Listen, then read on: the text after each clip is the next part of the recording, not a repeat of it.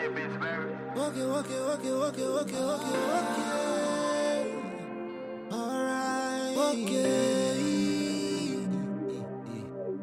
Okay, okay, okay. Takura, baby. No, it's not easy, I know. Upenye unenano. Jina mboti kana zandi bata, I just feel like giving up. But I've come a long way though. And you've come a long way, so negative energy, get away. Negative energy, get away. Negative energy, get away. Negative energy, get away. Negative energy, get away. Negative energy, get away, away. Didn't come this far, only come this far. When my daddy died, man, we got so broke. Went to South Africa when I was 14 years old. Hilton, thank you so much for the time. Um, so for those of you who are listening, I think you know Hilton Mudariki. He's one of my best mates slash cousin, and I've known you, Hilton, since I was f- five years old. Um, and the reason why I think we're gonna have, I thought the reason why I thought we'd have this conversation specifically is because one, of course, I you know admire you so much, and I think uh, it's been a privilege to kind of see your journey from five years old up until where you are now um, as the Sables captain for, uh, for, for rugby. And I thought it'd be good to kind of just ask you a little bit about your story and kind of your journey to date. I think specifically because I think as a young Zimbabwean, um, we I know my belief is that we are more than just uh, inflation and the rate or bond notes or you know what I'm saying? like we're so much more than that and i think it's important to shed light on um, some of the stories so that you know we can inspire each other and those who come after us so so thanks for the time and i guess maybe just to start you know i'll ask you just to take us back well to first i'll ask you how you're doing as a beginning like what's been happening you know with yourself with with, with the sables and what have you and we can start there Cool. Dooms, thanks so much for uh, the kind int- intro. Uh, thanks so much for having me. Um, it's always an cool. honor and a privilege to just sit with you and have a chat. Um, yeah, man. Like it's been it's been a roller coaster um, couple of months. Um, sure I'm in a bubble at the moment. Um, we are currently preparing for um, the Rugby World Cup um, qualifiers, the first round. So, so it's, it's nice to just be back on the park, back training. Um, so Mm. good to see the boys. I mean, you should have seen the first day that we came into camp. It was like Yeah. literally like going, you know, like your first day of school, or back to school let's say yeah, you're yeah, yeah. Back to school when you haven't seen your mates and you're Yeah, catching yeah, up yeah. over like what you holiday and that kind of vibe. sure So it was like that. It was just awesome to see guys again, and also to see some Yeah. of the new faces um, that have come in and joined us. So we're in a Cool. bubble at the moment, preparing for um, preparing for the qualifiers. Um, sure obviously, you know, with in the world that we live in at the moment, it throws you hurdles left, right, and center Yeah. um, with Yeah. COVID and that kind of stuff. yeah So we've had to um, adjust um, in terms of some of the things that we um, that we normally used to when we come into camp. Um, Sure. But I feel like it's really brought us together as a squad. Um, so it's just Sure. it's been really good to just be back, um, to be throwing a ball around again and just having fun with Yeah. the mates. Good man, good. And you know, obviously, you've been involved in the under twenty setup, the cheetah setup for so Sevens rugby as well, and of course, Sables. are Probably for the past, I'd say, what five, six years or so now, you'll be what you consider like a senior player and captain as well now. So. The last time Zim was at the World Cup was, I think, 1989, if I'm not mistaken, or Yeah. the Sables specifically, 1989. And I think for for years now, we've been just trying to chip away at this elusive dream of qualifying for the Rugby World Cup. Um, with you, I guess, at the helm of leadership from a player's perspective, what do you think is different now um, versus maybe other years when you're involved with Sables in the past? Yeah. Mm. Yeah, so I've been, I've been involved in, um, this would be my third um, qualifying campaign. And the last two, um, you know, the, the first one that I was involved in 2014 um, Mm. really close. We were literally, um, you know, a couple of points away from going to a World Cup. Oh, And yeah, um, yeah, we, we, we just yeah we just we just fell short. I mean, probably one of the toughest days of my rugby career because Sure. we were so so close. Um, Mm. Then you know 2018 came, and you know that was a bit of a disaster. Um, Mm. Although you know we had um, people that were backing us, the sponsors and, and, and those kind of guys that Mm. jumped on to to help us. It, would- Mm-hmm. wasn't really run properly, but I feel like the biggest difference that um, I'm experiencing now compared to the other years is just time to Sure. Time together is Sure. gold. It's literally gold. And this process started in 2019. Uh, 2019, um, you know, they brought our coach Brendan Dawson back um, Mm-hmm. in to lead us.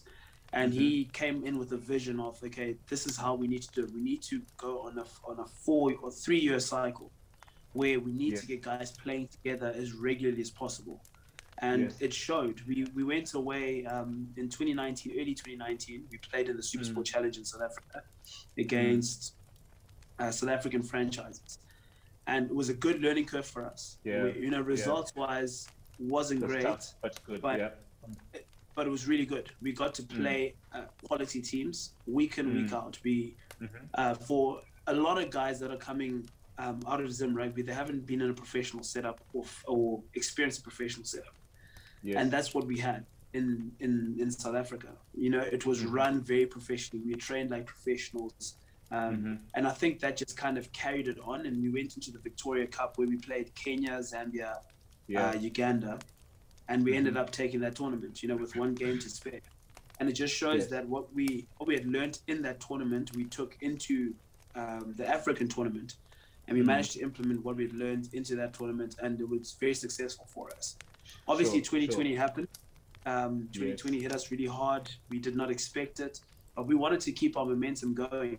Um, Mm. I know that the, the backroom staff and the management were working overtime to make sure that we had games throughout 2020. Unfortunately, it didn't happen. Mm.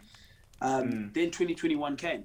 Uh, you know when you know they planned this um, this uh, this camp that we're currently in at the moment, Yes.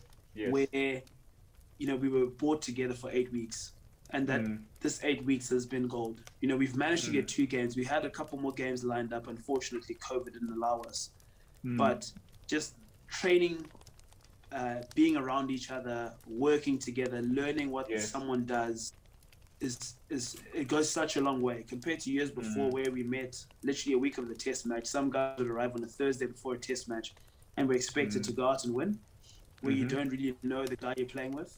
No So time. now we've yeah. managed to learn combinations, learn how guys play, and it's definitely going to um, help us going forward. Cool. Now it makes sense. I think I remember I, I remember firstly watching that 2009. I think it was said 2000, not 2019, but the 2000 and when we lost the game to Kenya. No, we beat The- Kenya, but I think we, we We lost to Namibia. Kenya, we We beat Kenya. We Yeah, lost to Namibia. Um, geez, that was heartbreaking. But I think Devastating. I, I remember. I remember you just you mentioned about this now. It's scary to think that we literally were a couple of points away from a World Cup, and really you had spent three weeks together as a team. Yeah, we we got together. We had a. I remember. It's almost I remember that crazy. very, I remember that very clearly. We literally had ten days. We had a ten day camp. Or ten days. Literally, We literally got together for ten days. No sponsorship. No no one backing us. Um, I think there was a company that eventually came on board um, Mm. on the last, literally the last day before we traveled. yeah, yeah. um, and we had nothing. Literally had nothing. We all we had was a coach, uh, one coach, a manager, yeah. um, and that was. And our, our coach at the time, Brendan Dawson, is our coach now. He was Yes. running the backs and forwards by himself, or sometimes we'd have to run the backs. Um, so backs would look after themselves. He'd deal with the forwards, and we were literally one try away from from playing in uh, in the World Cup in England. That's huge. So I, I think it's two things then. So now we're saying we have time, we've got sponsorship, we've got sufficient management and coaching staff. I think for me, the main question, which I think is the most important question top of all of these things, is to say, again, I'll get, I'll go a little bit back into your your, your history and whatever. But this is the last point I'll touch on. This is to say, Yeah. is the belief there, and I'll and I'll tell you why. Often I feel as though I used to see, for example, let's use an example, Wales. Wales, this is before they started beating the Springboks. It's like Yeah. they would go 20, 30 points, let's say 20 points up against Africa, and somehow, somewhat, some way, somehow, they would always find a way to lose. Always. Similarly, I, Always. I've watched, I've watched, and I've watched, say, maybe Cheetahs, the Cheetahs rugby do this, where they'll be up in the tournament final. It's Yeah. literally extra time. Like the game's done. All we have to do is kick it out. Or and, then, and I've seen this on two. This was the, the Olympic qualifiers as one, and there's Yeah. also maybe say the Hong Kong where we'll be ahead. The game's done. The opposite team get the ball, and some way, somehow, we, we, we find a way to to of course to lose the game. And that's not to say Yeah. because guys are incompetent. But I think the question I have to me is to say, sometimes like when you don't like believe something is for, Yeah. for you, Yeah. some way, someone will you'll find a way to sabotage it, whether that's in the preparation, whether that's during the game. Uh, you if that makes sense. So I guess for me the question becomes like, is the belief there one, and and, and Yeah. what, and at, at at least conversations around that idea being being had at this point um, in the, in the quest Yeah. uh, for World Cup qualification. No, you you you're hundred percent right. I mean, I was um, involved in those in those in those two games. Well, I was Mm. involved in the one in Hong Kong, and I was injured in Mm. the Olympic qualifier where we, you know, we lost right at the death. Literally, uh, Mm. the same situation, Mm. pretty much identical. Mm. And just to answer your question, I think the the belief is definitely there. Um, Mm. we've gone into this tournament or this period um, now where you know the coaches are we, we're starting to talk about it a lot more we we're starting to the in the way that we deal with um, with the way that we talk about it we're not we're not saying things like um, if we qualify it's when we qualify When? so we're almost When? speak, we're, we're almost Speak speaking it into existence every single time we're in a team meeting, every single time we're Mhm. on the field, we're Mhm. training as though we're playing against a Namibia or a Kenya in a final of the Sure. World Cup of the Africa Cup qualifiers. And I think that is so important because if you start preparing yourself to play like you're playing in a final, by the time Yeah. the final comes, you would have told yourself, I've played this a million times. I've literally done this a million times Sure. over and over again. And I feel like in the in the past, our mental toughness was the biggest issue. That Mm. was the biggest issue. You could not fault our talent. Yes, our Mm. preparation was not great, but we, Mm. we made it work. We found a way to make it work. Mm, But mm, it, mm. the the last ten minutes, the last five minutes is what let us down. And that I believe that comes down Mm. to your mental toughness and how Mm. yeah how tough you are mentally to get through that period Mm. because like you said sometimes we'd be in the lead and we're like you, you're so shocked you're like how is this actually happening like what we're not meant to be in the lead Well, yeah. We're- then you we're find a way to like meant to be winning. sabotage. Yeah. yeah. Exactly. Yeah. You almost bring yourself down because you're like listen Yeah. we're not this is not meant to happen and Yeah. then you find that i guess other teams like feed off that and they kind of realize okay these guys actually don't back themselves then they just start hitting us and hitting us and Mm. hitting us before you know Mm. we've lost so Mm. i think the difference between then and now is just how we are approaching things and how we're almost Mm. speaking it into existence every single time the Mhm. conversations that we're starting to have it's Sure. when we qualify when we play in a final. Sure. uh, whereas in the past it was yeah if we make it or yeah maybe when we make it there's that yeah. So now it's like everyone is saying we are going to be there and we're speaking it into existence every single time. And it's yeah, that's that's wonderful, I guess. And then it's believing that Zimbabwe can be synonymous with excellence, and that we also deserve to have a place in the sun as well, with England, with New Zealand, with Yeah. Scotland, or whoever, right? And I think that's like yeah that's critical. Okay, cool.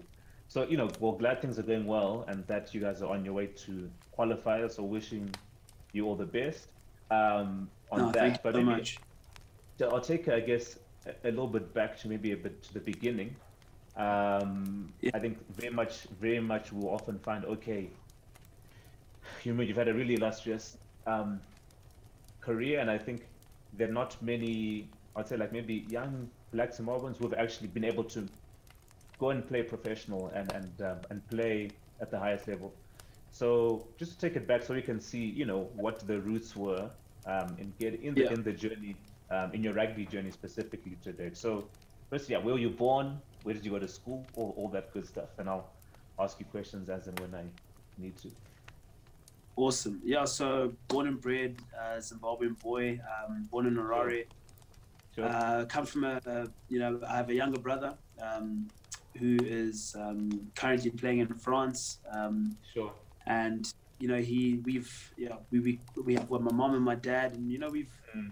we've grown up uh, loving sport uh, love playing sport i've always been an outdoors person uh, love being in the outdoors loved playing Yeah. sport i tried all kinds of sport Yeah. um, but i just i fell in love I fell in love with rugby and cricket from a very young age. That that was w- what I loved doing. Um, Yeah. I remember, you know, we used to drag our parents halfway around um, Zim or um, Yeah. South Africa to come and watch us play sport on like during the week. Uh, You Yeah. know, they always made an effort to come and watch us play, um, Mm, and that was mm, pretty awesome. So I went to, I started off at Heritage, um, Sure. Heritage School in Harare. I did grade one to grade five there. Guess that's where I, I fell in love with sport. I met a guy called Patrick Scott Martin, um, and he had Mm. boys that were at Heritage, and Mm. he's the one who introduced me to to cricket and rugby. Um, Yes. because growing up, um, no one in my family had really played um, yes. rugby or cricket. Yes. So I kind of just picked it up from from being around people at school. yes. Um, so that was pretty awesome, and that's where you know that's where I just fell in love with it. Um, Cool. Then I maybe on, moved that, on that point, after. maybe maybe on that point, I'll just pause you there. Um, so Yeah. rugby and rugby and cricket, I think, really unconventional paths. And at least at that stage, there was no one who we can say was that looked like uh, like you know black young Zimbabwean who was playing at a professional level. It wasn't the only black Yeah. person I knew who played rugby that looked like me was George Gregan. I remember that like yes. at that Yes. stage, George Gregan was the only person of color you would see. Do you remember, like Yeah. for the Brumbies, he was the only person of color. Now that you mention it, um, you know what? He He's- was he's the, the- only one. He's the only person of color, uh, or at least uh, when we were kids. But I want to pause you to Yeah. say, and I remember you mentioned Patrick Scott Martin. Um, of course, for context, I know I, I played a little bit with you sport wise Yeah. during this time. But I know when, when you mentioned his name, it kind of took me back. He was a very critical component, I think, to your sporting childhood. So Yeah. yeah. Well, what did kind of he mean to you? I guess from like a cricketing and rugby perspective. Oh, and, he, and, and, and, and does he know that he does he know that you meant you know he meant that much to you from that stage? You know what I'm saying? Honestly, I don't, I don't think he does, and I don't think I have um, shown it enough to him. Sure. But honestly, my career would not have started if it wasn't for Patrick Scott Martin. I don't know what he saw in me. He invested a lot of time in me, um, and I must I must thank him um, honestly for for seeing something in me, believing in Mm. me, and and working Mm. with me, uh, because the journey that I'm on now would not have happened if it wasn't for him. Um, so yeah, he played a crucial role because, as I said, um, I came from a family that wasn't um, uh, didn't have a cricket or rugby background. Background. Um, sure. So it was it was literally things that I was picking up at school, and I didn't Mm. realize that you know I had um, I hadn't really I had never picked up a bat. I'd never picked up Mm. a cricket ball. Um, Mm. You know, all I kind of knew was football at the time. Yeah. Yeah. Um, so the time that he invested in me um, was special because of you know I just look at my journey now and where I'm at. You know, Mm. all credit must go to him. It's funny because it's almost like I didn't even realize that when he fed that into you, it also had a spillover into Farai as well. Yeah, You know, your Farai for context is your brother as well, because I didn't even because you were so obsessed as a child with rugby and cricket. Oh my god! I remember Oh, you, we used to on Saturday mornings there would be school schools Monday to Friday, and on Saturdays there would be like cricket cricket on Saturdays at school in the morning. Yeah. And every Saturday you'd go to Heritage to school to play cricket. I remember I used to come and spend the night. I used to come spend the night at your house. And- I used to come spend the night at your Right. house, then go to Yeah. Heritage, walk to Heritage in the morning for, for cricket. cricket. I, I was so obsessed. Um, Mm. Like I said, I just fell in love with the sport, and Mm. I think it's uh, it's so hard to explain. Like, even to this day, um, Mm.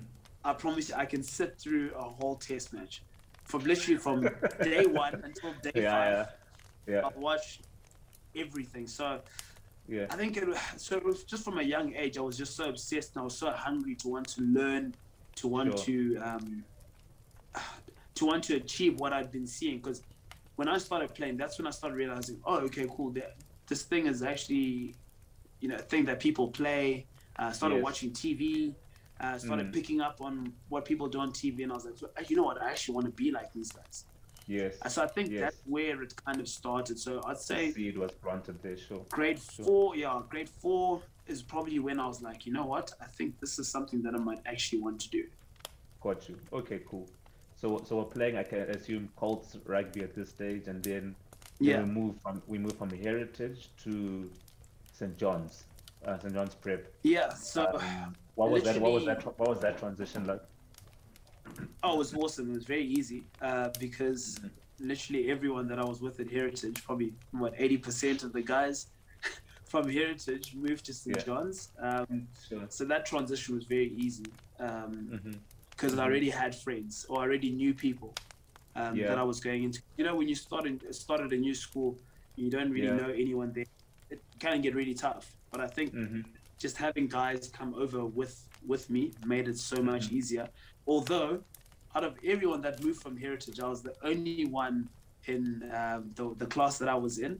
So I Yes. literally had to make friends from scratch. From, from Whereas scratch, all the other boys were um, Yes. kind of uh, in the same classes. group together. Uh. But that was pretty cool. I made some really good friends, um, friends Mhm. that uh, played a huge um, influence in, in in my career Sure. um, at St John's and going forward. So so that was a really Yes. cool move, and I think it was an awesome move in terms of my sport as well. Started Yes. taking sport really really seriously uh, when I moved Yes. to St John's.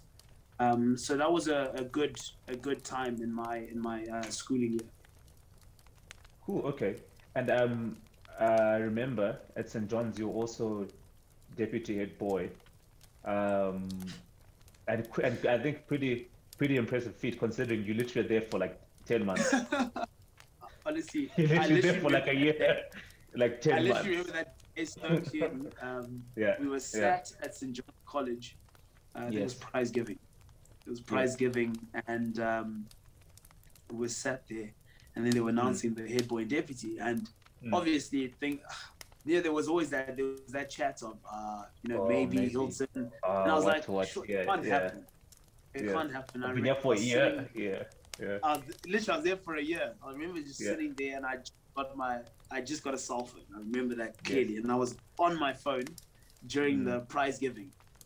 Mhm. And then I hear my name and I'm like, what, what the, what's going on here? this, is, this is wild. And everyone's looking at me and I'm, I'm obviously not meant to be on my phone. Yes. My phone. Yes. but- Yes. Yeah, that was awesome. Um, like I said, did not expect it at all. Um, Sure. But, but yeah, it was, was a. fond memories, awesome uh, achievement, something that I that I look back on and I'm, I'm really proud of. Okay. I know since then, I think you have been actually able to go back and speak at St. John's Prep um, to some of the guys Yeah. there. When you when you go, what's like the general, you know, theme around some of the motivational talks you've given them? Um, Oh, it's you know. yeah, it was Yeah. awesome. It was awesome. It was good to be back. I hadn't actually been back to St. John's in a in a very long time actually. So just Yes. walking through those corridors. Was pretty awesome. Going into my old class, Mm. still looks the same. It's crazy. Yeah, yeah, yeah. Still looks- St. Still looks the same. really, they really need to invest more in the in the facilities. They need to They invest. really I need to, you, and, they I, still- and, they and I love St. John's, but they they still- re- they same still desk, same They chalkboard. still this, and Chalkboard. my name, my name was engraved in the desk. I was like, "This is It's guys." I still in there. John's how many years ago? Like, anyway, "Guys, that's no wild." shit. But no, it was awesome. It was awesome to um, to go back to see some of the teachers that were um, there when I was still there, um, Yes. and just to just to catch up and, and, and sit Yes. and just have a chat to them about you know the memories um, Yes. that you know we, we, we shared at St John's. So that was awesome, and also just to speak to the boys, uh, just to encourage them um, to dream big, to Mm. you know chase their their dreams and their goals, uh, Mm. because you know the sky's the limit, and there's so many opportunities out there. So it was quite nice, and and it was also pretty cool that a few of them actually um, knew me or had heard about me. Um, so that was also Cool. pretty cool. That was also pretty Yeah, cool. oh, gosh. To, you have I'm actually out here. Like, whoa, games these with- boys actually. okay, cool. Exactly, exactly. And then you know they're Oh. asking me, what was it like when you were here, and what's Mm. changed, and all of that. So it's good to share, to share those those memories with them. So I really enjoy that. Okay, no, that's that's that's awesome. Yeah, I think back to like maybe St. John's prep days, and you think, you know, you're, you're bright-eyed and you don't know what the future has in store. So I think it's really awesome that you actually got to go back and kind of you Yeah. know, sow into them some of the things that you've learned across the years. Um, okay, cool. But now here's I think interesting. Typically, of course, we go the natural move from St. John's Prep is to go to St. John's College, right? Yeah. Or St. George's or Peter or what or what Yeah. have you. As a normal sporting, you know, sporting based school as well. You then choose to say, I want to go to South Africa. What inspired that move? Like, how, like, was that always a thing that was Oh. in uh-huh. your mind? How did that even come to fruition? You know? It was never in my mind. My my thing was always finish up at St John's, Mm-hmm. go to the college, uh, Yeah. St John's College. That's what everyone was doing. Um, Mm. That's what all my friends were doing. Uh, well, Mm. most of my uh, my schoolmates were doing. And then um, I had a really uh, close relationship with a good friend of mine, uh, Paul Vincent, and Yes. he wasn't going to the college.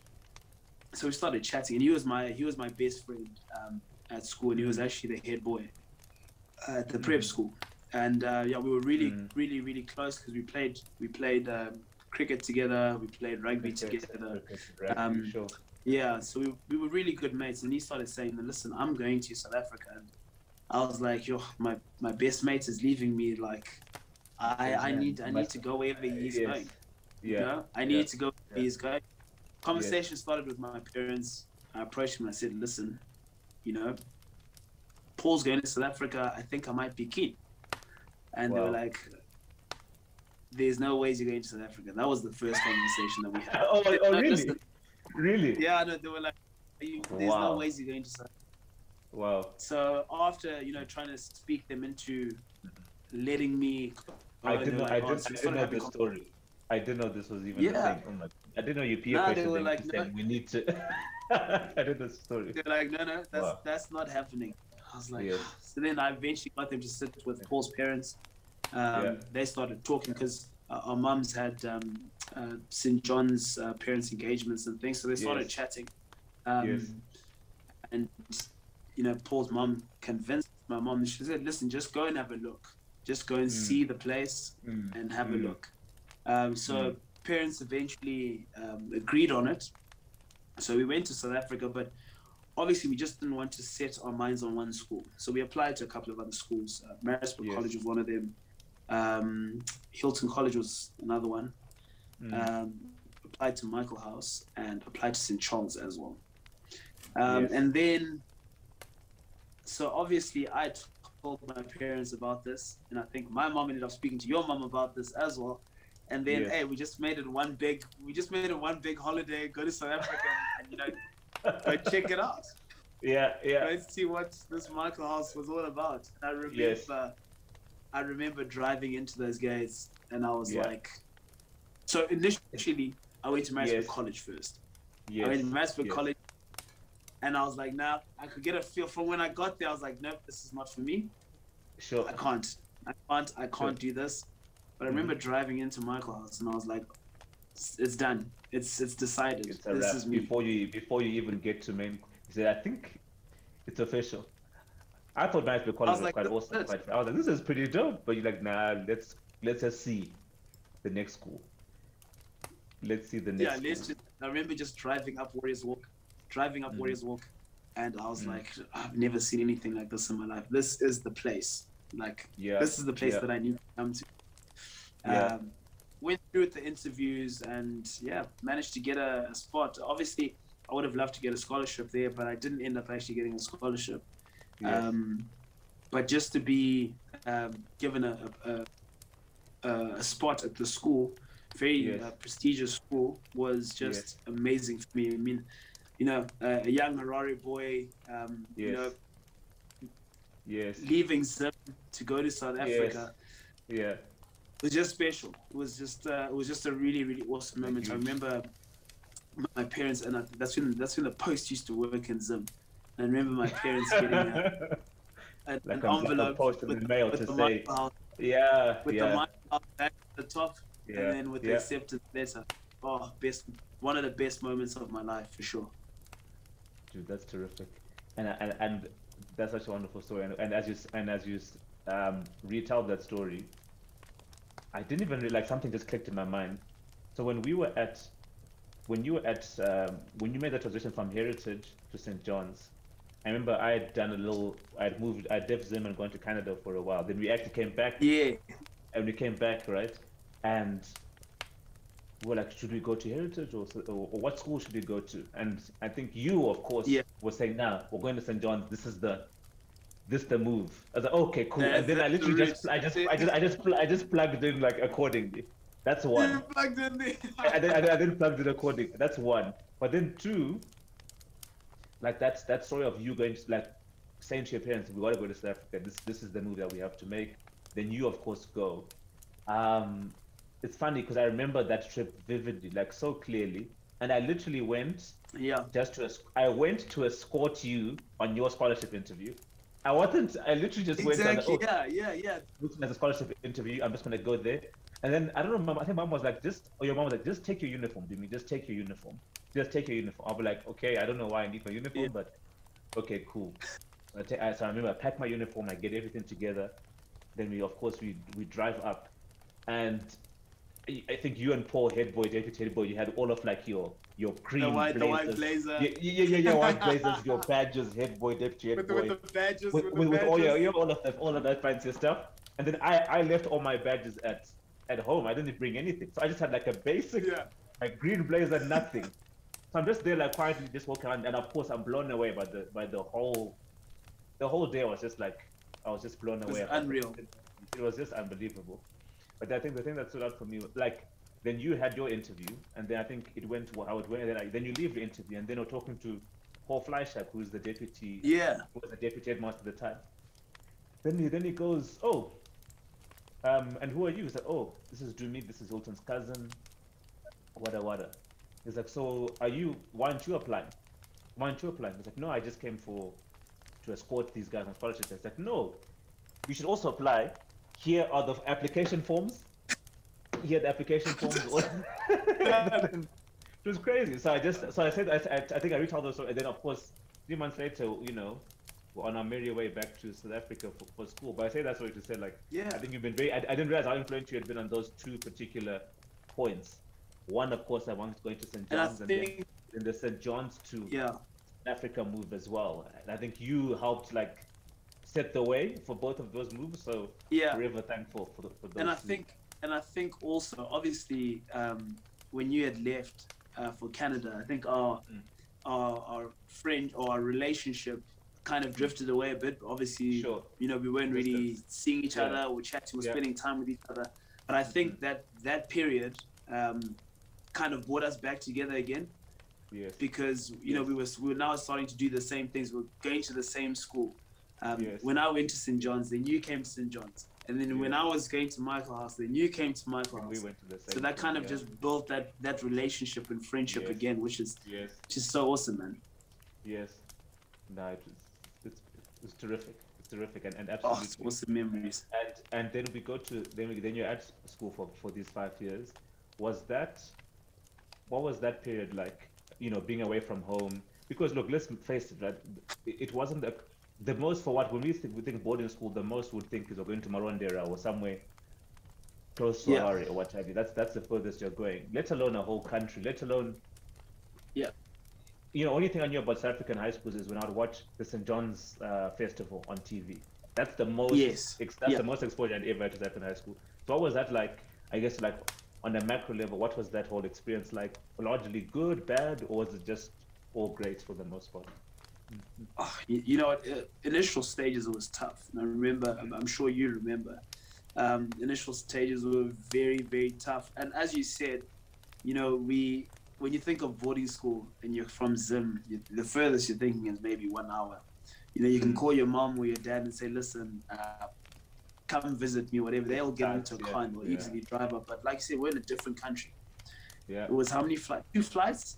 Two flights, to get to two flights Two and a, an hour and a half drive Drive. to get to my in the middle of nowhere.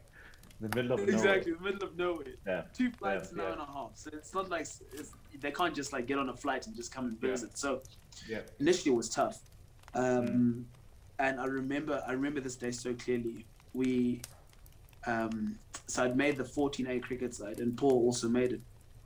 So it was nice that both of us were playing in the same cricket side. And, And I is- remember he was. This is from Zim. Well- Paul Vincent from Zim. This is Paul Paul Vincent. From Sure. Zim, yeah. Sure. And he was very homesick. I was also very homesick. Uh, literally, I remember you. You were the tougher one. You were the tougher one out of the both of us. I You used to remember that. Hilton, I rem- Hilton used to cry. My way, you used Yo, to cry. I- used to cry. I could not. used to I cry. could I could not. that was tough. It was. It, it was. A, it was. It was. We're 12 years old. When you think about it, we're 12. Yeah, literally, and never Like, been away it's from, home. I think the longest I had been away from home for was maybe a night. And like, Um, so it was really yeah. tough. Yeah. Um, and I remember we were playing cricket that day, and um, Paul and I batted. and We batted quite well. Then um, we were fielding, Mhm. and then, I don't know something happened to him. He got injured or something like that, and his aunt was there, um, watching us play. Uh, she yeah. took us out for the weekend, and Yeah. then I remember coming off the field, going back to school, and I Mm. remember I think Paul used to. Uh, he was in the bed next to me. I remember getting Mm. back to school and everything was gone. He, his bedding was gone, trunk was gone, and then I remember our housemaster, Mr. Kale, calling me Mm. into his office. Or he actually called me to his house that day. Mm. Um, or I think it was his office. Both of us were there. And then yeah. he was like, "Guys, Paul's left. Paul's gone." I remember that. I just, I just completely broke down. I was like, "I, Yeah. I can't. I, I'm also, Yeah. I'm, I'm on the next flight. I need to get out of there. I need to leave. I can't No, be here." Yeah. Tough. But- it was tough. And I remember we, we weren't allowed to speak to our parents, but I think Mr. Kale let us speak to our parents at that time because obviously it was just a very difficult Mm. time. And Mm. I just remember my my dad saying, "There's no ways you're coming back to Zim. You are going to stick it out.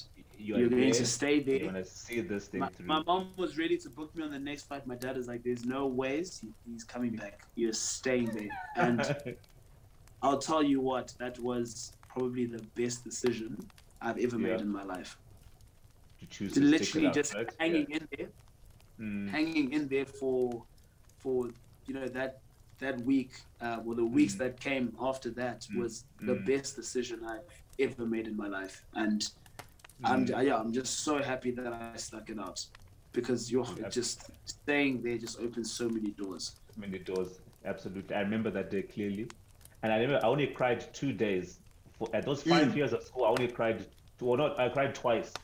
The first day Yeah. was when my mom left. When, when I said bye to Yeah. my mom, that was the first time. I remember, I remember crying that day. Like, man, you're that. I cried. Just, you know, that's I've that's your mother. I'm 12. I remember that day. And the, and the second time I cried was the day Paul left. I remember him coming into the dorm, packing everything up. I remember just like, I think I cried because we're the only three Zimbabweans out there. We're meant to be like, Exactly. this is the We thing were trying to like do here. like, This is the thing. This is the thing we're trying to do here. We're trying to see this, do this five years here. Now after two weeks, he, he Yeah. fails, and I, was strong the whole time. But I think that day I cried. I said, yo, nah, this. Is, I, I don't know. If, for some reason, I think it, it made me, it triggered me, um, emotionally. But yeah, you know, so thankfully, of course, you stayed, and you what? We did the five. You did the you know you did six years actually because we did the five did years. You did the six years. years. Yeah. So I guess Yeah. maybe I'll come back. I'll come back to the six years, but Yeah. one, Michaelhouse towards your what what did it mean to you in terms of like your growth and development as a young man or a teenager, and also relative to I guess your career. What did it do for for that? It definitely taught me a lot. I think being away from home, uh, being at a boarding school, just Mm. teaches you a lot. It just teaches you to grow up very quickly, um, Mm. Mm. because you don't have your you don't have your mom there to do um, stuff for you. Uh, Mm. or you don't have your dad there to do stuff for you. You almost, Mm. I mean, we, we were very lucky that you know there, there was quite a bit of stuff that was done for us, but at the same It's a- time, Yeah. there are lots of yeah. life lessons that you that you got out of it. Mm, Um, so it definitely helped my growth. Um, obviously, there there were there were a couple of years where I strayed. You know, as a as a teenage boys growing up, um, they do stray. Uh, you know that that deep Yeah. block year where you think you are, you know, you've Yeah, you've yeah, yeah. left, you're you're. Yeah, now you think you're grown up and start doing things. So Yeah. there certain things that I in that year that I definitely regret, but I learned a lot from. Yes. Um, so in terms of my growth, I think Michaelhouse played a huge role um, in, in the person that I am today. Mm, mm, mm. No, for sure. And and I guess relative to, to rugby, which one, who was the most instrumental, um, let's say, coach that you had there, with respect to your your rugby?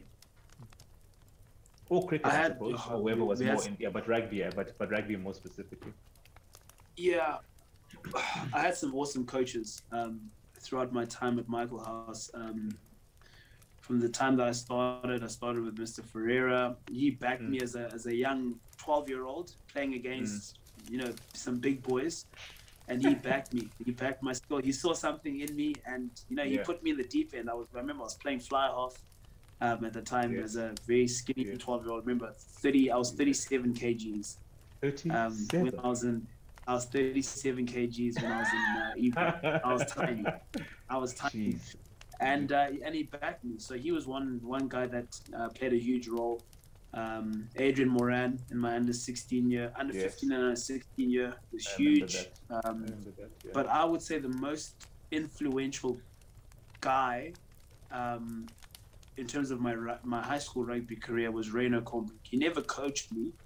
Um, Mm. He was director of rugby at the time, so he actually never coached me. But he he saw something in me. Um, you know, it goes back to, to, Mm, to Patrick Scott Martin. Patrick Scott Martin saw Mm. something in me, mm, and that's exactly like Reno Combrink. He saw something Mm. in me. He mm. invested a lot of time in me. I remember he sat me down after my under 16 year Mm. and he said, Listen, do you want to play Craven Week? Mm. And I was like, Of course. And then he was like, No, no, no. I want you to go away and think about it. Do you really think, play? like really think about it. Really think Like about really it. think about it. Yeah. Do you want to play? Mm. Went away, thought about it, and I was like, Yes, I will do anything. And then he said, I want you to trust me. And I said, I Mm. will trust you. And he says, I want you to move to scrum half. And for me at the Yeah. time, I played a little bit of scrum half in grade seven, um, Yeah. but scrum half was not for me. I love playing Yeah. 10. I love controlling. I love, I love being in the thick things. I love making decisions. And he said, I Yes. promise you, if you want to play Craven Week, move to scrum half. Mhm. Mhm. Mhm. Huge. Huge. And and what was it? And did he basically coach you to be the scrum half that kind of put you in that kind of incubation period that you know because now you're a scrum half and you're the national captain for Zim. Um, what was that process of incubation like when he was coaching you to be you know as kind of scrum half? Oh, it was tough. It was really, really tough because um, I remember this so clearly. My my left hand pass was nowhere, and I don't know how I managed to get away with it Yeah. all those years. I Mm. could not pass left-handed. Like I Mm. literally could not pass left-handed, It wasn't a real and I don't know how I managed to get. I don't know how I managed to get away with it. Mm. and just through um, working with him and him backing me. I mean, I remember we I, he used to tell me to leave prep. I used to leave prep. I'd bunk prep, go to his classroom, and would practice passing for like two hours. during prep, would practice. You'd say, "Listen, do all your homework and whatever during the day." If I didn't have sport on, and then Yeah. in the evenings, I'd go to his classroom and would pass balls the whole time for like two hours and that kind of just helped me build uh, build confidence in my pass Yes. and you know it was one of the best decisions i made because i made first team rugby the year after Yeah. um, in 2009 i Mm. was the starting scrum half Mm. um, and then um, I missed I missed Craven Week trials because I chose cricket. I was captaining the cricket side, uh, and we went on tour to the UK. that. I remember that. Yeah. I, yeah, so I missed I missed trials um, because I, I said, listen, I'm captain of the cricket side, so Mm. that's where that's where I need to go, and we went on a on a tour to the UK. But then Mm. in my final year, um, of matric ended up playing Craven Week. So there's a, a story, a guy who backed me, who supported me, who worked with me, and we achieved the goals that we had spoken about in um, yeah. in my year in my in my under 16 year after we finished the season. That's phenomenal, and I think that's that's wonderful. And I think, I don't we under maybe maybe underestimate the impact what that guy had towards rugby at Yeah. high school at that particular time. I remember my class is relatively speaking is a very small school in the global Yeah. cont- in the grand context of high schools in South Africa. Like at most you have Yeah. 500 boys, and generally we, we as a school they would they would punch above their weight significantly against other big schools, and not Yeah. really produce Springbok. Springbok on a thing that Yeah. was a thing that oh when he was there, Mr. Combrink, it was like Patrick Lambie. Ruan Comrie, Ruan. Patrick Saliers, Ross Yeah. Cornier. Um, you know, like Mark like Mark Richards, SA7. Mark Richards, SSA, but you, you, you for for Zim for Sables, Guy Cornelius. Like when he was there, the production of international athletes for our, our rugby stars was Right. it was wild. It was wild. I remember I look back, I said, "Geez." Of course, there was a bunch. It wasn't only one coach, right? There had other coaches there as well. Yeah. But I think I know he, he played a, a significant role in terms of the culture of rugby at the school at that time, and I think Yeah. that story speaks to his influence um, Definitely. um, at, at the school, you know. So wild. So okay, so cool. So so now basically we've done five years. Now we're saying we're at this crossroads. We were trying to choose, if I'm correct, between rugby and cricket. We say ah, Yeah. you mentioned that you went on cricket tour earlier, and you are remember from if if I remember correctly, cricket could have easily have been a career opportunity as well for you. Yeah. Um, what was that decision like? And when you look back, would you have made would you have chosen any other way? Um, yeah, this is a tough one. Cricket, for me, I believe, was my number one sport. Um, I was definitely a better cricketer than I was a rugby player throughout. Those My high school career? Serious cricket player. You're serious. Like Yeah, serious, I- serious. yeah. You're nice. Time, Yeah. the amount of- I mean, I, I worked hard in both sports. Don't Very, get me wrong. very, I- very. I, I, I, I completely believe in hard work, and I always used to put a lot Yes. of work into into both sport. But Yeah. I mean, just from when I was under 15, I I was so shocked. I, I made the Natal under 15 cricket side. Don't know Mm. how. Um, And then to top that off, they saw something in me and they made me captain. I was like, "What Mm, is going on remember here? I remember. Yeah, I Um, remember that. Then in my um, in my it was my C block year. Mm. I made the under 17 uh, Natal cricket side, and Mm. they made me captain there. And I was like, no, this is this is ridiculous. And then my B block year, I Mhm. captained the Natal under 19 side Mm. when I was only in in in, uh, in B block, and Mm. I captained the first cricket side also when I was in B block. Um, I think I was the first ever uh, Mm. B block to captain the cricket side in the school's history. That had never been done before. Mm. Um, Mhm. And I was It's a big and. I was It was playing big really deal. good. It was a big deal. I was playing really good cricket, and it wasn't just the leadership point of view, but just in terms of my performances as well. You know, I was Sure. racking up runs. I was keeping Mhm. very well. Mhm. So cricket was cricket was the dream for me. I think up until my final year of school. I think that's where I made the decision to not play uh, cricket. Why? You know, um, so like I said, in my under 17 year, well, in my B block year, I made the Natal cricket side, Mm. and in my final year, I'd had a good good season. I'd had a good year, and Yeah. I was hoping to make that side um, again. And then the rules changed, and you know, with South Africa and the quota system, it's a massive thing. Um, I ended up missing out because a foreign player was now counted as a white player. So Yeah. therefore, um, a black South African cricketer had to be picked ahead of me, Ahead of and that's when I Yeah. that's when I missed out, and I was like, you know what, I I'm done with this. I Yeah. and I kind of lost my passion for cricket. And I Because that, 'cause remember- you'd been you'd been involved the whole way throughout the age groups, and then I had been involved the whole way through. Yeah. I was in the system. Um, I remember at the time, um, in my in my matric year, right at the beginning of the year, oh sorry, end of my B block year, my Mm. grade eleven year. I remember the Zimbabwe cricket coach was coming to. He would fly to South Africa to come and watch me play. It was uh, the late Kevin Curran at the time. Um, he would come and Okay, watch me play. He was flying in. He was he was bringing me kit. He was bringing me bats. Like they were trying to, they were trying to get me to They come trying to play. Like, recruit like hectic. I was like, I was like, this is crazy. They're sitting me Yeah. down and talking contracts and all of that. Um, I made the Zimbabwe under 19 cricket side without going to one trial.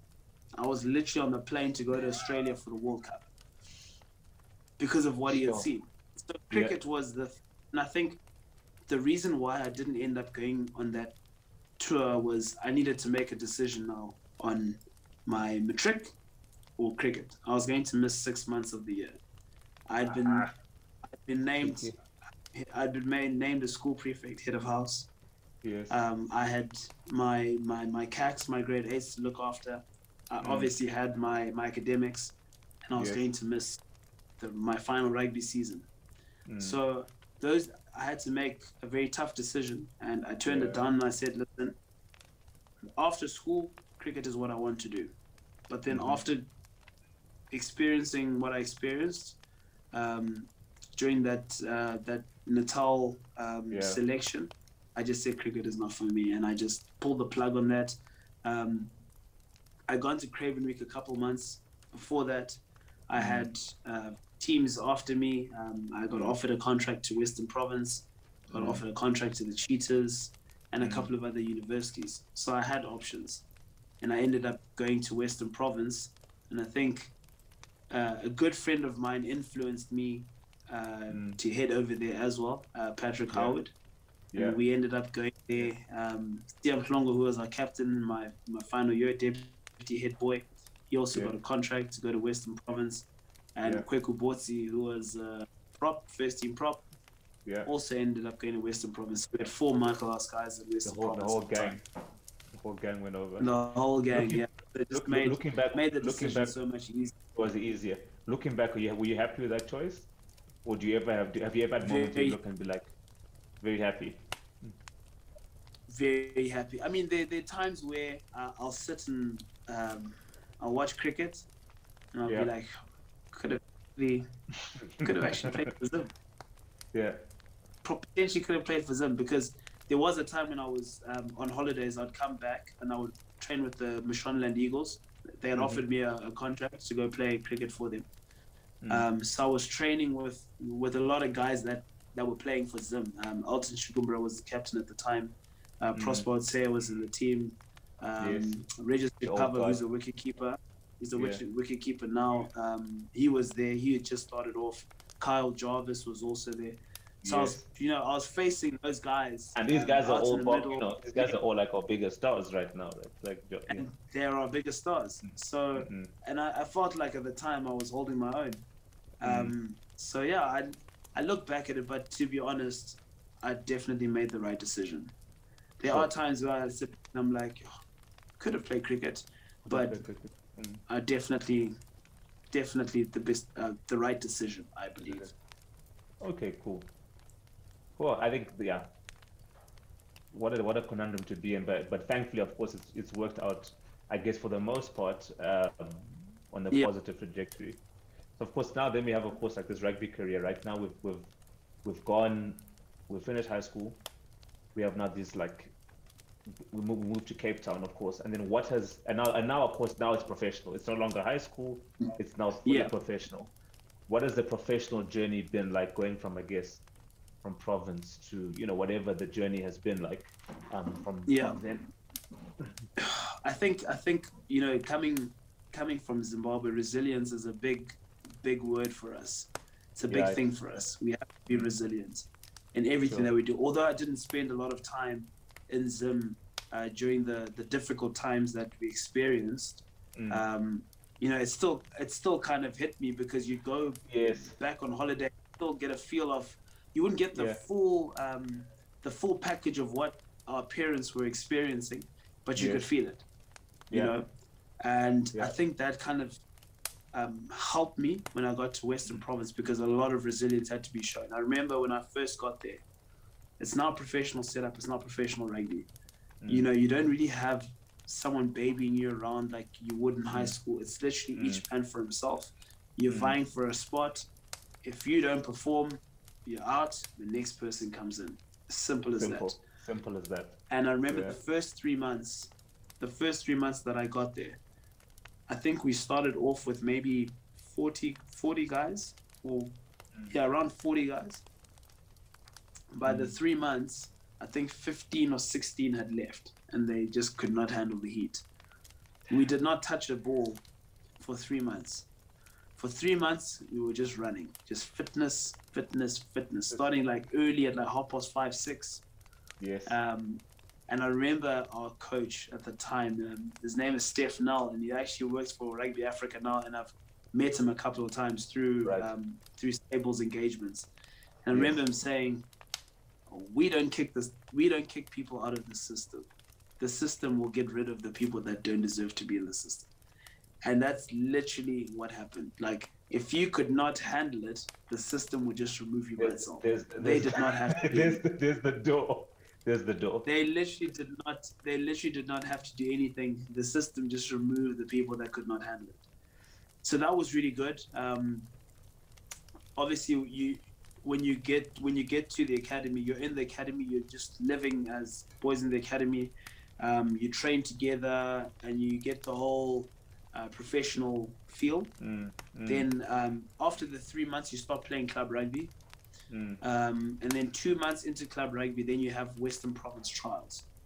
So we mm. had Western Province trials, and then now it's like all the guys in the academy plus guys on the outside because there are some guys that were talented um, Yeah.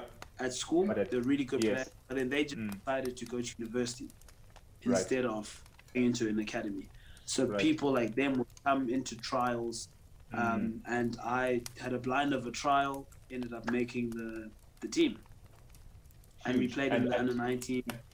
Okay, got you. You played the under 19 Yeah, tournament. we played. Yeah, I played in the under nineteen Currie Cup, uh, where we we did really well. We made we made it through to the semis, and then ended up losing to the Lions at Ellis Park. Um, Wow. So that was pretty special. Just getting the opportunity to play in these big stadiums was Yes. unreal, Like, absolutely unreal, super It's like you're- special. It's like you're getting a taste, like you're in the big franchise, you're getting a taste of what is almost there. Um, who are some of the Yeah. players that you played that that you might know, just just very quickly, um, in, in that in that team? Anyone would know? Or? Um, so uh, Patrick Howard, he's uh, he's played for Munster. He's currently at Ealing uh, Trailfinders uh, at the moment in the UK.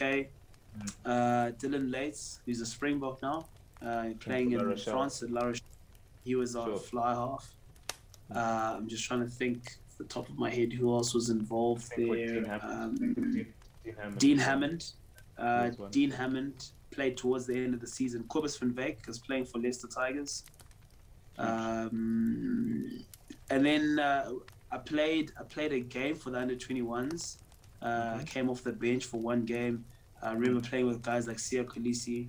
Uh, He Mm. was he was there. Eben Etzebeth was there. Uh, Nizaam Carr. Uh, they, they had all the big Icons, names. They had all the big Boy. all the big was dogs, and I was just. I literally remember going to training, Mhm. and I was just like, "Oh, like what is going on? And they, they weren't they weren't even in the main side. They were in under twenty ones. Bro, They were but, but under even 21, then, but I but even like- then, even you, even you're like, this is a squad. This is a, even then, even you're like, I was that like, this is province is team team. is a squad. this is a team. So yeah, that, that year was pretty cool, and um, I did really well. Uh, initially, I started off the bench, and Mm. then I started playing really well, and ended up starting right the Mm. way through into the semi-final. Um, and then after that, I didn't get a contract, so I was kind of just weighing up my options, like what am I going to do now? Um, And what was that? What was that? What was that feeling like? What was that? What was that? So you, you want to say, man, I'm in the province setup. I've got a taste of under 19, a taste of under 21. yeah, I'm thinking I might be in the mix here. Like, let's see what the coach is definitely. saying. I was So, thinking I was in the yeah, I was thinking I was in the. I've been called up to the under 21s. I was training with Yeah. them. I played a game for them. So I was, I was like, surely, surely I'm getting. I'm, I'm. I'm in this thing. I'm yeah. gonna get something. Yeah. And then nothing came. So I was kind of, um, you know, very disappointed, obviously, um, that. I hadn't got anything. So Mm. now I was just trying to scratch and think about what exactly I wanted to do. Mm. Then I got a phone call, very random phone call from uh, one of the managers at Western Province, and they said, I remember this call so clearly. Um, Mm. I just come back from the gym. He called me and he's like, "Where are you?" And I said, "I've gone back home, um, like because I because a lot of the guys that were staying, the, the guys that had got, had got contracts had to stay for like an extra week or so." Mm. Uh, and I said, no, I flew back home because obviously I didn't get a contract and stuff. And then they were like, how soon can you get on a flight to come back to South Africa? And I was like, why? So now I'm thinking maybe there's a contract that's come through Yeah. This. Yes. or yes. something. And Yes. then they were like, no, um, Dawie Theron, the S under 20 coach, wants you to come to trials. And I was like, what are you talking about? What? He's like, yeah. He watched you play in the final, wants you to come to trials. I was like, this is wild. Yes. I was like, this is crazy, man. yes. And obviously, in my head, I was like, I have no South African heritage. I don't have a South African passport. And the guys at Western Province know this, so they I'm sure they would have told them. So maybe Yes. there's something that I'm missing. It's Maybe not there's a loophole right, or yes. there's something. Yeah. Let me know complicated. I was like, listen, I can get on a flight tomorrow. Got on a Mm. flight, went to Kimberley. Yeah. Got to Kimberley. I remember walking into the hotel. I came a day later than everyone else. Yes. Walking into the hotel and I'm seeing the big names, the big dogs. I'm just Yeah. like, I'm starstruck. These guys are my Yeah. age. But, I but think you're the still like, yo, even even I I'm think- like, mm, I think the Jan Goossens, the Paul Jordaans, the, I was just like, this is. and they won that wild. year. They won. They won that World Cup that year. They won that World Cup. They, They won that World Cup. won that World Yeah, yeah. And I was just like, what is going on? So we played trials, and then at the end of those trials, so there were 100 guys at the, the, the, the first round of trials. 100 Mm. guys. I was like, this is wild. Like, there's no chance. They're probably like nine scrum halves or something crazy like that. Sure. End of the, end of the, the, it was for three days. End of the three days, my name gets called to come to second round. I was like, what is going on? This is crazy. Yeah. I'm Yeah. like, I'm on a Zim passport. I'm not. I'm not obviously saying this to anyone. You're I'm just, you're just going around with like, Like, hey, I'm here. I'm here. I'm just going with the flow. I'm like, I'm here with they, this they thing. know what they're doing. Sure. Go through second round, go to the third round of trials. I get my name comes up for that. I was like, no, this is crazy, man. Anyway, Mm. carry on, carry on, carry on. Now, third round of trials, uh, squad was trimmed. I think it was like 40 something, 45. Right. And then that's when they started asking for details now, like passport details and all of that kind of Ah, stuff. you're- You're like, guys, I think I'm in the mix here, boys. I think I'm in Oh, the mix dude. I was literally I like, think I, I'm in the I mix remember here. like speaking, I Yeah. literally like speaking to my mom because I, I told my mom when I left, I was like, Mama. I think these guys Mama, made a mistake. I'm yeah, probably yeah. just gonna just go and I'll be back. Yeah. And then I keep going, I keep going, and then I was like, I don't know what's going on, but they just keep, Mm. you know, calling me back. And I was having a good trial, I was playing well. Mm. And then the passport thing came up, and then obviously I had to give in my documents, and then they were like, mate, why didn't you say anything? And I was like, I thought you guys knew all along. You guys would have known, you guys would have known, yeah. Western Province guys. Yeah. Um, so that was that was a cool experience, just to know that I made the final 45. Um, I think psychologically, like, nah, but I'm here. Like, okay. I was like, no, I'm I'm, I'm alright. Like, and, you know, there were Yeah, like yeah. so, there were some big names, and I, I could I could match them. You know, I could like Mhm. I could play like them, or even better. Yeah. So that was pretty cool. Um, but I still didn't have a plan. I still had no plan. So. I decided to go to the UK, Yeah. uh, just kind of see how that goes. And figured. And what was that? What was that? What was that like? The, the- I guess the emotion wise that period because now you've come off like Michaelhouse, like the Qu- Craven Week. You've done the Western Province. You've done. You know what I mean? Like quite highly decorated, I guess, up until this point, right? Now we're trying to figure it out. Yeah. Kind of scrambling here. What was that emotionally? Do you know what I'm trying to say? Oh, it was it was very very tough uh, couple of years in my life where I literally had no plan. I was, I still had a dream of playing professional rugby. That was my thing. Sure. I Sure. trained like I was a professional. I made sure that I, I, I treated myself like a professional in everything that I was doing because I still had the belief yes. that I was going to be professional. But I found myself playing in um, National Three when I got to the So, UK. so, so maybe the I was So there's like- Prem. So, so there's Prem, Premiership Rugby, Saracens, Prem, Bristol, yes. Then there's Championship. championship. and then there's. Right after championship, there's national one, Ooh, then national two, ooh. national three. Meanwhile, we're So playing was, at uh, Province. yeah, we're playing- playing at Prov. We're playing at Province, and West uh, Prov- damn. and I was in SA, SA under 20. And now I've gone to fifth division in England. And it was very tough, tough time because you, Yeah. you lose motivation. You, yeah. You're asking yourself, am- is this really am I crazy? it? Is, is this really for me? Am I mad? Am I mad? Yeah, is this really for me? And I think I think there were times, you know, where like, uh, sure, my parents were like, mm, they wanted to probably say, listen, I think you know, we need to give this a, we need to we need to give this a bit of a, you know, put it to the side and focus on something else. But I just kept pushing. Yeah. I pe- Yeah. kept pushing. I, I met a very good, uh, very good guy. Uh, his name is uh, Jimmy Tyrrell Sure. awesome, awesome guy. And he got me involved. He was an ex Saracens player, played with Yeah. um, played with Owen Farrell.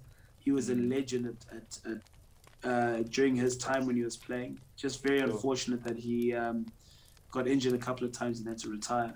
But I Mm. met him. He became a mentor, looked after me, and he got me involved in the Saracen Sevens.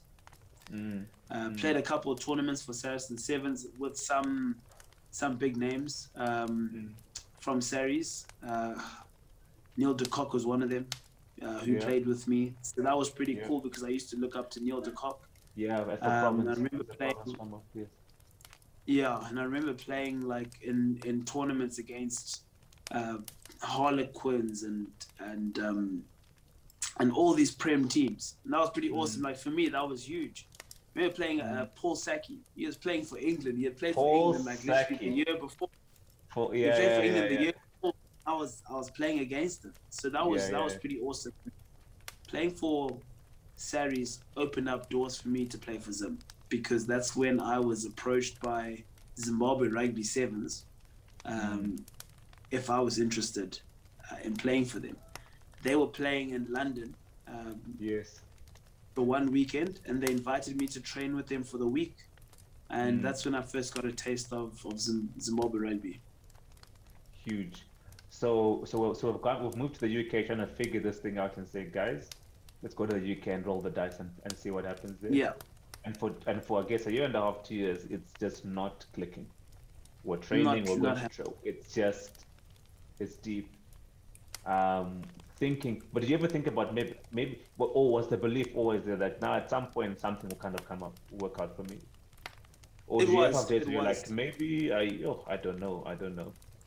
You know? yeah, I, I definitely had those days. I definitely had those days where I was like, oh, no, it's not happening. But at the Mm. same time, I was so driven, so determined to Mm, to, to make it. I literally told myself, listen, you have to make it. You have to, have to, have to make it. You don't have a choice. There's no literally other need to keep pushing. If There's times no are way. tough, you keep pushing. And I mean, I was very lucky that I had a very supportive mom. Um, Yeah. who encouraged me, who who helped me, who pushed me. Uh, you know, days when I was down, when I couldn't anymore, I felt like giving up. You know, she'd always always be there and saying, "Listen, just keep pushing, keep pushing. It's going to work out. It's going to work out." So that's where I found my strength. I also found my strength in my brother. Yes. We have such a close relationship. yes. Um, and you know, he was always just pushing me, always Mm. pushing me. Whenever I wanted to give up, he says, "No, it's you can't, you can't give up. Just Mm. keep, just keep going. Things are going to happen. Things are going to Mm. happen." Mm. And you know, I'm glad that I stuck it out. You know, Zim Sevens yeah. came, and then yeah, I was literally on playing on the circuit a couple Wow. years later. That's wild. I think maybe use that's that's such a wonderful story, and maybe speak a little bit about your mom and and, and family support. I think, Yeah. yeah, we I guess are the first generation in many ways in which, at least at least for young Zimbabweans, whereas if you're young black Zimbabwean, it is possible to have a professional career um, in sport. However, Yeah. when it was a thing that was like i'm sure when you were trying to uh, pursue this you were very it was an anomaly it wasn't a common path and in many Yeah. ways like i'm sure people looked at your mom and said like are you serious like this is not a thing Yeah. that young black zimbabwean boys do right this is not a common career path so i guess maybe from your side like how much tell some stories about some of like the support that you know your mom's given you throughout this your journey you know in Yeah. those particular times when it hasn't been as as glamorous to do so you know Yeah, uh, no, I'm I'm so so blessed to have um, you know my mom. She has always been there for me, uh, like just my just in supporting me, being there for Mm. me. You know, if she could travel to come and watch a game, she'd always come and watch a game, regardless of wherever we play. She'd make a plan to to be there um, to watch me. And like I said, Mm. obviously, you know, there were times where, you know, you, you you're just down and out, and you're like, I don't see anything happening. I'm playing in the fifth division in the UK, and nothing is happening. She'd come and watch me play. She'd come and watch me play in that in that fifth division, and she keep encouraging me to just keep working even hard. then keep even there believing whatever whatever the Even level then. whatever the level yeah Yep, whatever the level she was there, she told me just keep working hard, keep working hard, keep believing. And like you said, a lot of people would have questioned and said, "Listen, like, what's going on?" And you know, What are we you know, you know, you know that you know that typical uh, Zimbo question that, that that Zimbo parents ask, and I'll translate it. I should have my sports. i should i should have put the should I should have put sports. you know money Look, my I should not marry. There's no like there's no money in this. And, the, and the, basically, the translation is there's no money in it. You know, Oh, because man. I think Yeah. our parents, our parents, our grandparents, they probably would have been telling our parents that listen, you have to be a doctor, you have to be a lawyer. A lawyer, a Like, lawyer, that's teacher, how- but- whatever. Obviously, Sure. times had changed, and um, sport had gone professional. It was it's literally you know you can make a living out of it. Yes. And Yes. um, and I, and she just believed in me. She saw the hard work that I put in. Um, Mm. and she, yeah, she she just told me never to stop, but just to keep chasing my dream. And she's yeah, she's supported me all the way.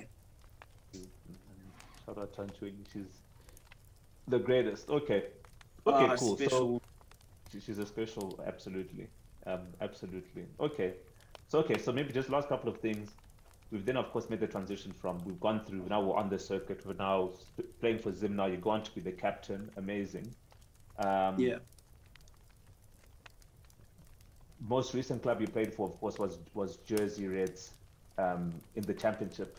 So of course now we're Yeah. really like you know we're playing top level rugby as well. What was how did Yeah. that even come about? How did how did that opportunity come about? Oh, you were playing sevens for a while, right? So what happened there? I was yeah, I was playing sevens for a while, and um, I just enrolled into university, uh, the University of Johannesburg, and I played Right, Varsity Cup right. for a a couple of years.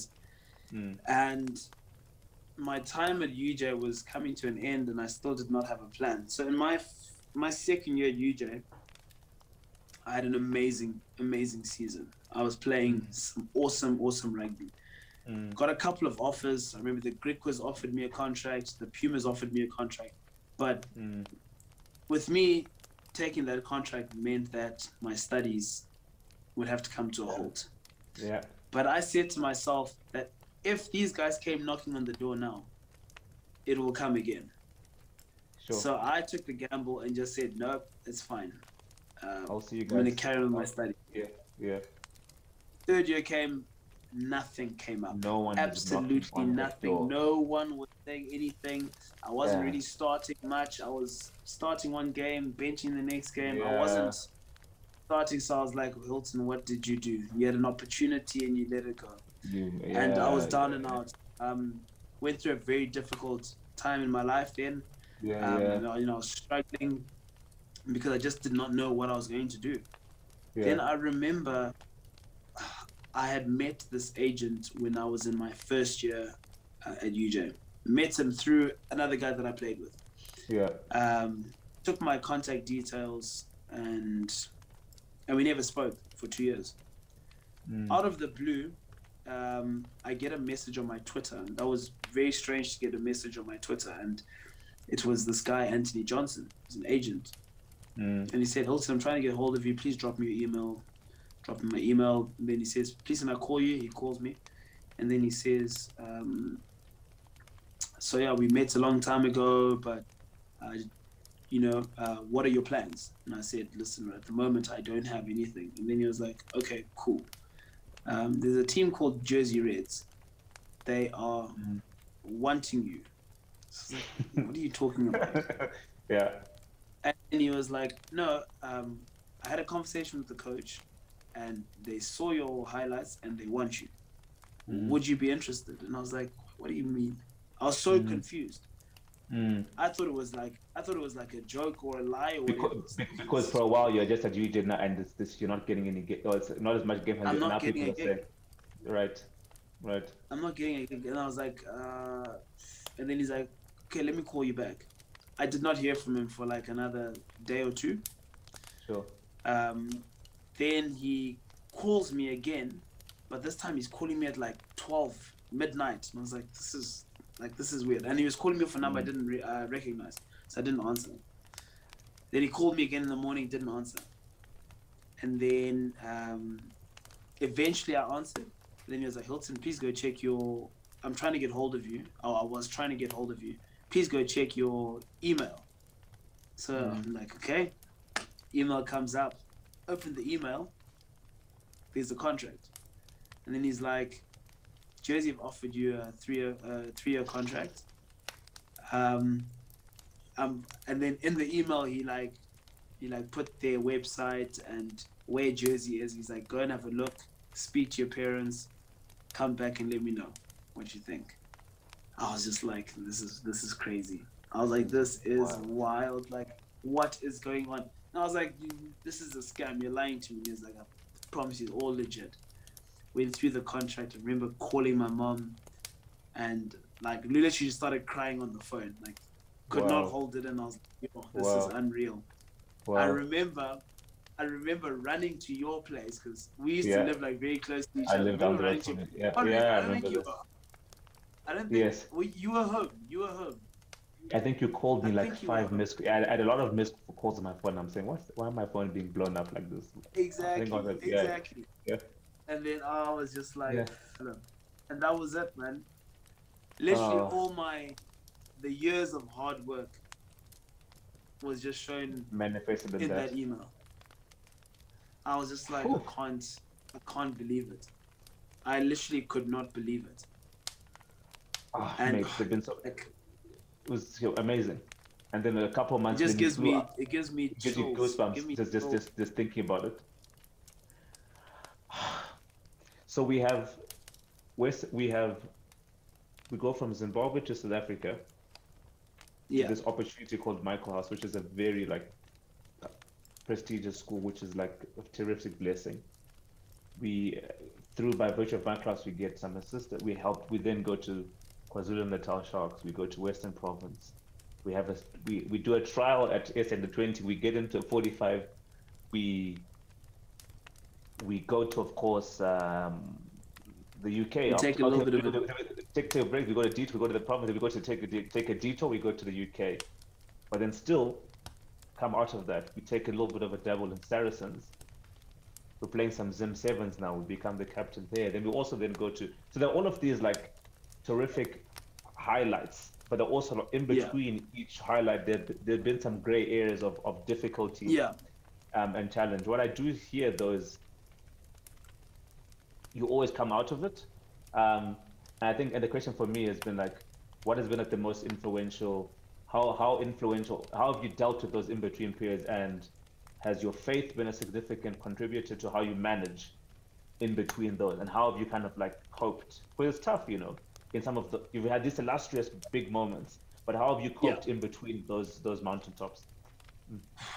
faith has definitely played a huge part, and I think Sure. um, it I definitely um, grew a lot in terms of my faith during those difficult times.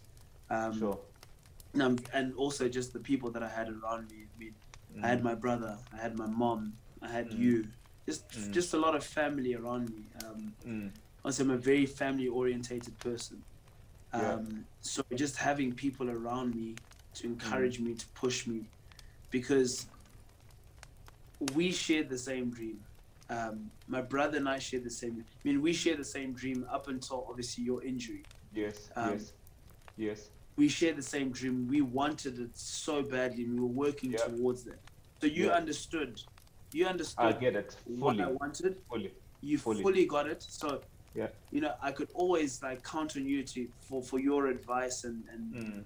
you know when Mm. i was feeling down and it was nice that we're living very close to each other because Mm, you know we mm. could have those conversations Mm. and then my, Mm. obviously my brother was going through the same journey like he was going through his professional journey Yes. as well Yes. you know so Yes. he he also knew what i would go through um, during the good times and the bad times but i think for me what really helped me was the people around me they really got me through the difficult times uh, because yo, we we we went through a lot of We difficult went through a lot to, to be where we are, a right? lot of um so yeah there's just just the support system is was next was absolutely amazing So we are where we are now.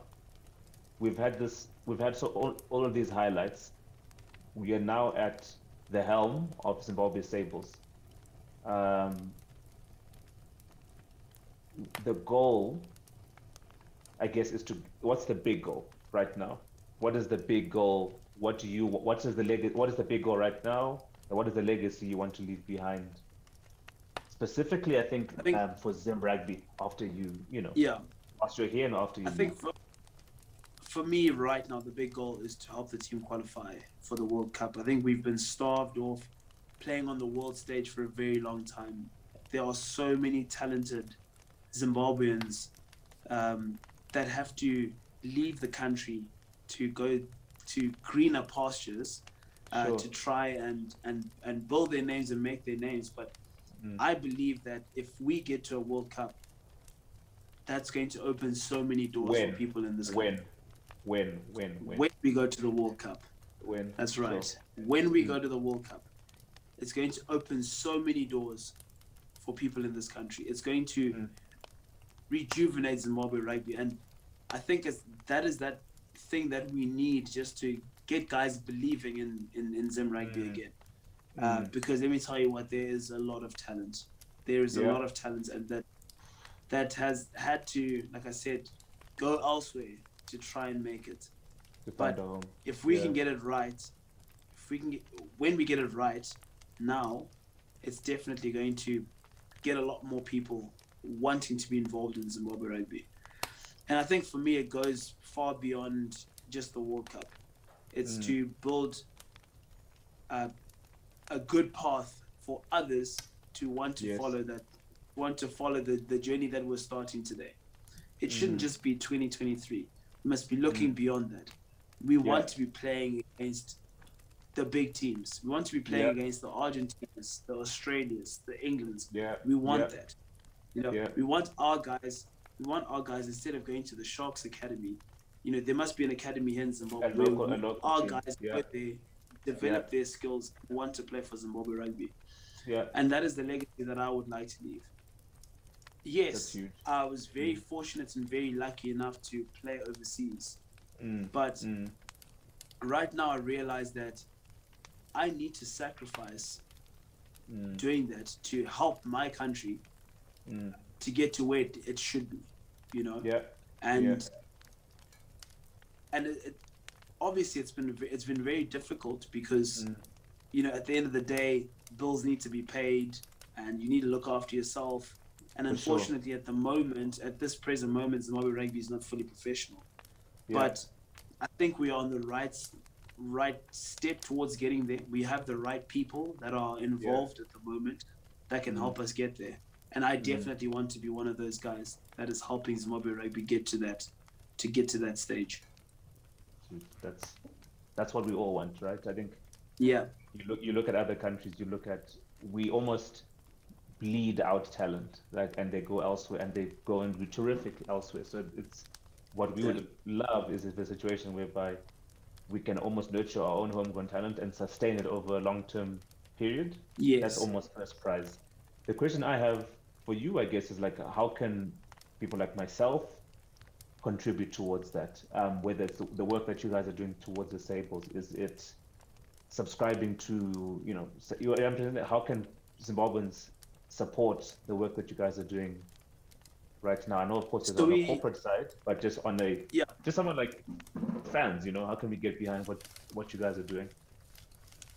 Yeah, so we we we've um, you know through our manager Jason Moritz, who's been absolutely amazing in this process, and the team that he's Mhm. working with, they've opened up various platforms that will help our supporters engage with us a bit more, almost get a day-to-day feel of what is happening in camp, uh, what the guys are up to, uh, and getting to know the players as well. Because I feel like a lot of Zimbabweans don't actually know who plays for Zim. You know, if you if I ask Right. you who Right. Springboks, you'll name them one to one to fifteen very One- easily. t- one to 15. twice. Yeah, yeah, yeah. You know, and we want to get to that stage where we're saying, "Hey, Jimmy, can you mention the Sables?" And you just throw one to fifteen, and you One know to add on the exactly who they are. Yeah. So we we they've they've been working very hard on the on the social media side just to make sure Mm. that our our supporters know exactly what is going on. Mhm. We've set up um, the Sables Rugby Network, which Mm. is a network not just for for rugby, but it's for um, our supporters in the diaspora to find out what is happening um, within the camp, within Zim Rugby Yeah. itself, yeah, but also yeah. gives them an opportunity to engage with other Zimbabweans that are all over the world. So, Mm. for example, if you were living in Edinburgh and you Right. are looking for someone in Australia um, Yes. who uh, you're looking for for someone to supply you something, but from Australia, Yes. that Sables Rugby Network will help you link up with a Mhm. fellow Zimbabwean who you are Mhm. going to support. You Mm. know, so that those are the things that we're kind of working on. Obviously, the corporate side of things, we've had Nedbank jump on board, um, and that's Yeah. that's been awesome, especially during these trying times. Mhm. Um, Unifreight have also come on board. yeah. So Yeah. hopefully, hopefully, you know, with with time, we'll be able to get more more sponsors on board, more supporters on board, um, to help our cause in, in qualifying for the Rugby World Cup in 2023. Huge, huge, awesome. I know. I know. I personally, I've actually already. I've um, put my email in the Sable Rugby Network. I watched your guys' game against Zambia. I said, you, Yeah. I need to. How can I get behind the work that you guys are doing? So I definitely I'll, um, put my email down for that, but I'll also share it with anyone who I think, you know, would want to kind of get behind the work that you guys are doing as well. Yep. Um, Oh no, we definitely Right. appreciate that. But H, man, it's, it's been good chatting. Um, super proud of the work um, that you're doing. I think we spoke throughout this interview. We spoke about how you're a deputy head boy, how you're a captain at high school for all these cricket sides, all these rugby sides. I think, in many ways, I guess the prayer is that all of these leadership opportunities have led you to this point. And if you could almost Yeah. take all of these things that you've learned across all of these leadership opportunities to really really like use those in a really mighty way, not just in your team Yeah. now, but also for like all young Zimbabweans who want to who look up to you in many ways um, as as a leader for Zim, or in fact as a leader. Period. I think it'd be great if Yeah. you, you don't take that lightly and, and become acutely aware as to you know a lot of people are watching you, and um, I know me knowing you, I know that that won't be that won't be in vain. And yeah, man, we'll just keep supporting you and keep watching all your games and checking out uh, the Sables Rugby Network and any other thing that we can do. Um, whether it's of course reaching out to you for other things, maybe or get your email address or what have you. You can just share that with me, and then anyone else who wants to reach out to contribute to the work that you're doing. So, man, I'm I'm proud of you, and thanks for the time. You know, really appreciate it. No, bro. Thank you so much for having me and uh, yeah, Yeah. for always backing me and supporting me. Uh, I really do appreciate it. And yeah, just I just want to thank everyone else, all all Zimbabweans across the world for you know supporting our cause. You know, we, as I said, Zimbabwe rugby has been, or the Zimbabwean people have been starved off um, international rugby, and I believe that this is the time to do it. We have the right management, we have the right team, we're in the right direction in terms of our planning and how we want to do it. Mm. And I just rally everyone just to get behind us, whether it's support, whether you can jump on um, corporates to, to come come on board. We would really Yeah. appreciate your support. Um, we are going to go to the World Cup. We are going to represent Zimbabwe. We're going to have our flag flying amongst the very Talk best there, and Talk and we him. want and we want everyone on this journey with us. We don't want to leave anyone. We want to all go together. So I just reach out and just ask that you know you support us and you keep backing us. Um, but yeah, man, thank you so much for having me. I really do appreciate it, and you know, I'm looking forward to um, you know to having you in the stands when we play against New Zealand at the Stade de France. Tell them. I receive. I receive. All right. Amazing. Amazing. All right, H. Thanks so much for that. I'm gonna stop. I'm gonna. Yeah, that's us. That's us. Thanks a lot, bro. Walk it, walk it, walk it, walk it, walk it, walk it, walk it.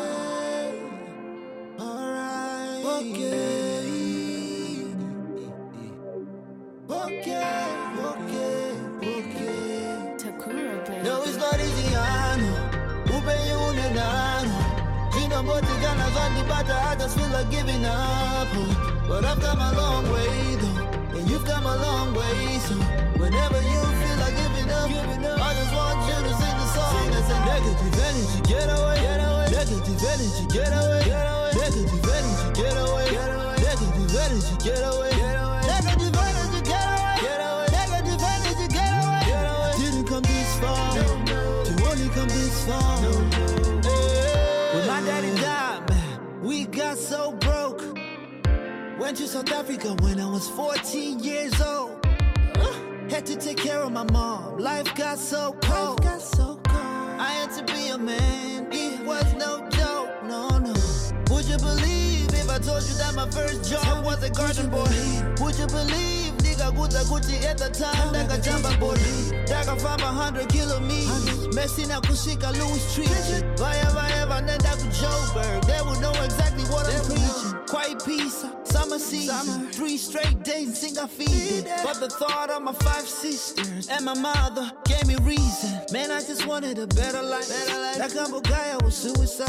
But I didn't want to break mama's heart. I just had to be strong. No, it's not Iliano upenyu une nano zvinambotikana zvandibata I just feel like giving up.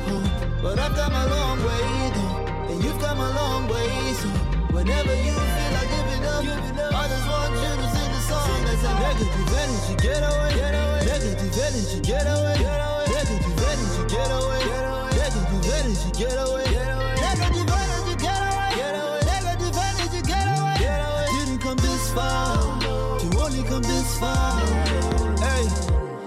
me months before I made my first call. my first call. You have no idea what it felt like to hear my mama's voice. She said that was who I want now. If only we had a choice. We had a choice. You wouldn't be where you are. Where you, are. you would be here with me now. Would you believe if I told you that I beat one phone and I got stabbed? Would you believe I told you I was never home for like eight years? So before you think of giving up, just know that you're not the only one. And if it doesn't kill you, trust me, it's only gonna make you strong.